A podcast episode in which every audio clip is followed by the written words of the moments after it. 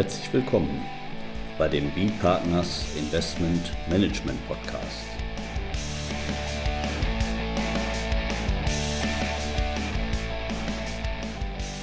Immer wieder mittwochs, kurzer Wochenrückblick, was in unserer Beratungspraxis besonders interessant war.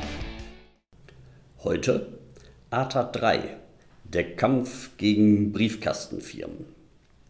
Mit Carsten Bödecker, Partner bei B E Partners. Ja, zunächst einmal hoffe ich, dass Sie gut in das neue Jahr gerutscht sind. Wir gucken jetzt ja nicht nur eine Woche zurück, sondern zwei Wochen. Wir haben ja am letzten Mittwoch haben wir ausfallen lassen, unseren Podcast. Aber jetzt sind wir wieder mittendrin und wir haben auch ein schönes Weihnachtsgeschenk bekommen. Ein bisschen verfrüht, zwei Tage zu früh. Am zweiundzwanzigsten Dezember hat die Europäische Kommission den Entwurf einer Richtlinie zur Bekämpfung des Missbrauchs von Briefkastenfirmen vorgelegt. Ja, und das wollen wir uns jetzt mal angucken. Vielleicht einmal zunächst zu diesem Namen, das also in dieser, im Englischen wird von Shell Companies gesprochen, da würde ich eigentlich wörtlich eher mit Mantelgesellschaft übersetzen. Aber ungefähr seit neunzehnhundertzweiundneunzig ist ja bei uns auch im inländischen Gesellschaftsrecht, in der Mantelgesellschaft eigentlich grundsätzlich anerkannt, vielleicht auch nicht der richtige Name dann.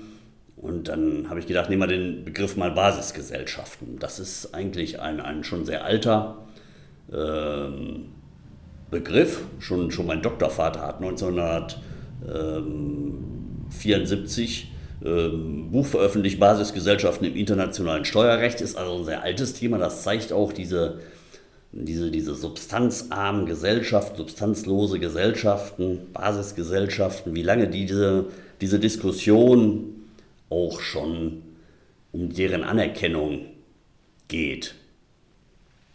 Mein äh, Vorstandskollege im Kapitalmarktforum, der Professor Lampert, der hat schon auf einer Kapitalmarktforumsveranstaltung zwanzig siebzehn zum Thema Paradise Papers, wie viel Substanz braucht man, die Behandlung von substanzarmen Gesellschaften untersucht und die Frage gestellt, ob wir auf dem Weg sind zu einem einheitlichen E U Missbrauchsbegriff der substanzarmen Gesellschaft. Ja, und tatsächlich jetzt, also spätestens zwanzig vierundzwanzig ist es soweit. Der Entwurf, Richtlinienentwurf ist jetzt veröffentlicht.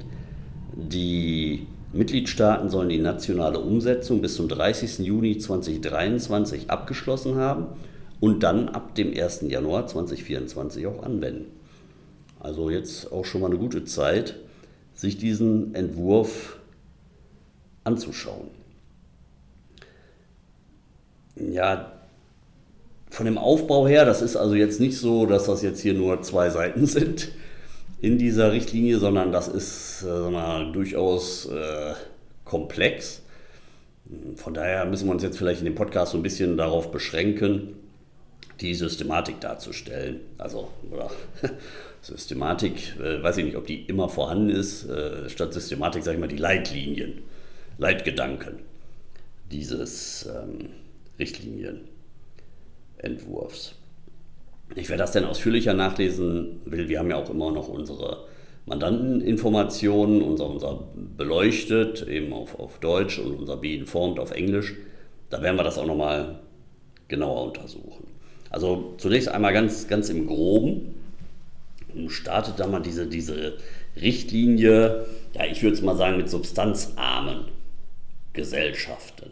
Da wird auf die wirtschaftliche Tätigkeit der jeweiligen Gesellschaft geschaut und substanzarm sind dann solche Gesellschaften, die ähnlich wie bei der Hinzurechnungsbesteuerung unter dem Außensteuergesetz passive, ich sag mal besonders mobile Schreibtischerträge, Dividenden, Zinsen und so weiter beziehen. Dann braucht man natürlich eine grenzüberschreitende Tätigkeit unserer substanzarmen Gesellschaft. Also entweder ist, klassisch ist wohl, sagen wir, dass das eben äh, die Einkunftsquelle in einem anderen Staat belegen ist als der Staat, in dem die substanzarme Gesellschaft ansässig ist, oder aber die Gesellschaft hält Vermögen. in einem anderen Staat. Dann setzt diese Substanzarmut als letztes Merkmal, also drei Merkmale haben wir insgesamt, weiter voraus, dass die Gesellschaft ihr Tagesgeschäft und ihre wesentlichen Geschäftsentscheidungen nicht selbst tätigt, nicht selbst tätigen kann, sondern ausgelagert hat. Sind diese drei Merkmale erfüllt, dann können wir also ein, davon ausgehen, wir haben eine substanzarme Gesellschaft im Sinne dieses Richtlinienentwurfs. Das reicht dann alleine nicht mehr aus für die Anerkennung, für die steuerrechtliche Anerkennung dieser Gesellschaft, sondern dann müssen noch besondere territoriale Anknüpfungsmerkmale, will ich sie mal nennen, von der Gesellschaft nachgewiesen werden. Oder sie muss den Nachweis eines fehlenden Steuervorteils erbringen. Gucken wir uns zunächst mal diese besonderen territorialen Anknüpfungsmerkmale an. Das sind einmal, sagen wir, Räumlichkeiten zur exklusiven eigenen Nutzung. Also die Gesellschaft braucht jetzt ihr, ihr eigenes Büro. Da hat es ja immer diese Diskussion auch gegeben, reicht so ein Shared Office Space aus? Das ist jetzt hier eben klar gesagt, nein, ähm, das reicht nicht. Gut, muss man sagen, heute so in der Welt der Coworking Spaces und dergleichen und jetzt hier mit Corona sowieso auch nochmal vielleicht auch eine ganz andere Welt. Aber gut, also die, so steht es hier nun mal drin in dem Entwurf, Räumlichkeiten zur exklusiven eigenen Nutzung, die müssen also nicht im Eigentum stehen der Gesellschaft, die können angemietet sein, nicht? Aber die müssen nur ihr zur Verfügung stehen. Also sie hat einen Schlüssel an der Tür und kann abschließen. Und kein anderer kann rein. Dann das, die, das nächste besondere territoriale Anknüpfungsmerkmal, die Gesellschaft braucht ein E U-Bankkonto, gut, da brauchen wir nichts weiter dazu zu sagen. Und dann weiter braucht sie, sagen wir, eigenen Geschäftsführer oder eigenes Personal. Mit eigener Steueransässigkeit, also persönlicher Steueransässigkeit im Sitzstaat der Gesellschaft oder, auch das ist sag mal neu, zumindest in räumlicher Nähe. Damit sie also ihre eigentliche wirtschaftliche Tätigkeit, also das, die Geschäftsführung oder das Personal, ihre eigentliche wirtschaftliche Tätigkeit vernünftig ausüben, muss da eine gewisse Nähe zumindest sein. Ich kann also in der Grenzregion leben, jetzt, wenn ich in Trier wohne und in Luxemburg ist die Gesellschaft ansässig, dann denke ich, wird das auf alle Fälle ausreichen. Frankfurt auch ausreicht, Düsseldorf, gut, weiß man nicht, muss man vielleicht gucken. Ich glaube, bei, bei Zahnärzten und ganz früher vielleicht auch mal bei Rechtsanwälten, da gab es auch immer, musste man in einer bestimmten Zeit im Büro sein. Müsste man nochmal nachgucken. Vielleicht findet man da Anhaltspunkte, wo man nochmal die räumliche Nähe da vernünftig eingrenzen kann. Weiter. Ja, also das ist eben der, der, der eine Test, wo ich dann eben diese, diese besondere territoriale Anknüpfung oder eben als anderen Test, nicht, wenn ich nachweise, dass diese Zwischenschaltung der Gesellschaft keinen Steuervorteil gibt für die Gesellschafter oder die Gruppe insgesamt, nicht, dann bin ich auch raus aus meinem Problem. Dann bin ich keine substanzlose Gesellschaft mehr. Erfülle ich diese Voraussetzungen nicht, nicht, dann bin ich substanzlos. Dann verliert diese Gesellschaft die Berechtigung für Vergünstigungen unter Doppelbesteuerungsabkommen mit anderen Unionsstaaten. Nicht, also ist wichtig, da geht es nur um die Unionsstaaten und auch Vergünstigungen unter E U-Richtlinien. Klar, das ist dann natürlich auch nur gegenüber Unionsstaaten, also gegenüber Drittstaaten, hat das erstmal keine Konsequenzen.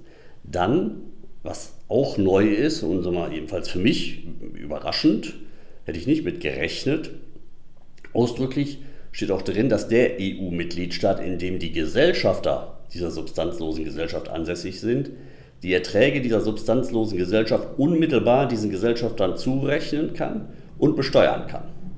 Um eine Doppelbesteuerung zu vermeiden, dann unter Abzug der Steuern, die der E U-Ansässigkeitsstaat der substanzlosen Gesellschaft erhoben hat. Ja, das sind dann die Auswirkungen.